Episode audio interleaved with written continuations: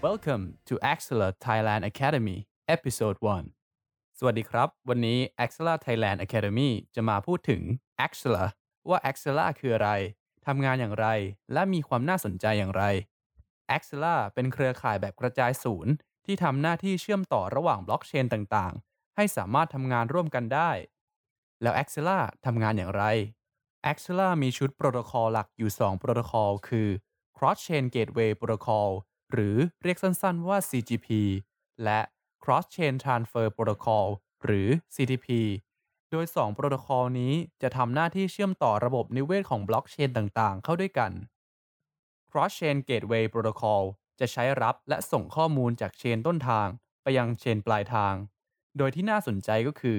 สามารถติดต่อได้กับทุกเชน ไม่ว่าจะเป็นเชนที่มี Smart Contract อย่าง Avalanche Ethereum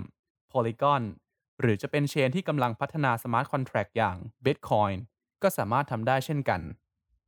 ตัวอย่างการทำงานของ CGP ที่น่าสนใจก็คือ การยืนยันสถานะระหว่างบล็อกเชน การส่งข้อมูลระหว่างบล็อกเชน หรือจะเป็นการโอนสินทรัพย์ระหว่างบล็อกเชน Cross Chain Transfer Protocol จะมีลักษณะคล้ายกันกับโปรโตคอล HTTP และ FTP ของอินเทอร์เน็ต โดยจะอยู่ใน layer ชั้นบนของ CGP ซึ่งผู้พัฒนา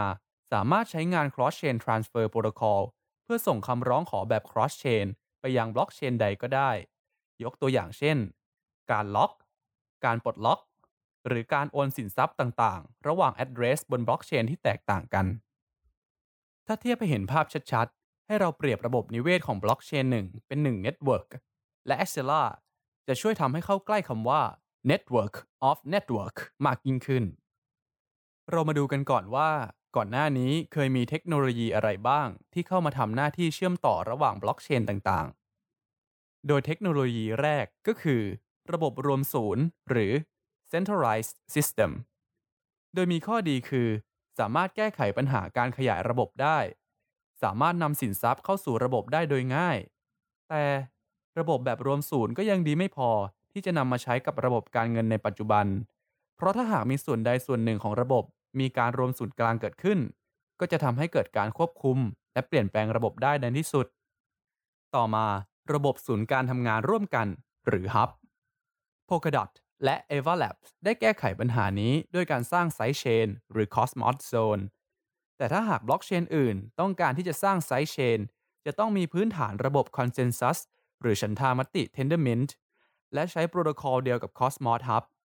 ซึ่งนี่เป็นข้อจำกัดที่จะทำให้การติดต่อข้ามเชน แบบศูนย์การทำงานร่วมกันมีความยุ่งยาก และเทคโนโลยีสุดท้ายเป็นระบบ Pairwise Bridge ซึ่งเป็นการดัดแปลงโปรโตคอลเพื่อให้ Smart Contract และสินทรัพย์ค้ำประกันทำธุรกรรมได้อย่างปลอดภัย แต่วิธีนี้มีความยุ่งยาก และต้องใช้กระบวนการทางวิศวกรรมอย่างสูง หากมีการอัปเกรด ก็ต้องมานั่งปรับแก้กันใหม่ทั้งหมด เอาล่ะ คราวนี้เรามาดูด้าน Axela กันเถอะ ปัญหาต่างๆ เหล่านี้จะหายไป เพราะ Axela มีคุณสมบัติดังนี้ ข้อที่ 1 plug and play ลืมการออกแบบทางวิศวกรรมที่ยุ่งยากเหมือนระบบ Pairwise Bridge หรือการบังคับให้ใช้ภาษาเฉพาะ อย่างระบบศูนย์กลางการทำงานร่วมไปได้เลย เพราะ Axela เป็นตัวกลางในการเชื่อมต่อ และสามารถใช้งานได้ทันที ข้อที่ 2 การค้นหาเส้นทางข้ามบล็อกเชน Axela มีฟังก์ชันที่สามารถค้นหาเส้นทางให้กับคุณ เช่น การค้นหาเครือข่าย และเส้นทางการข้ามเครือข่าย รวมถึงการค้นหาที่อยู่ในเครือข่ายทำให้การทำงานร่วมกันของเครือข่ายต่างๆ นั้นง่ายยิ่งขึ้น ข้อที่ 3 ความสามารถในการอัปเกรด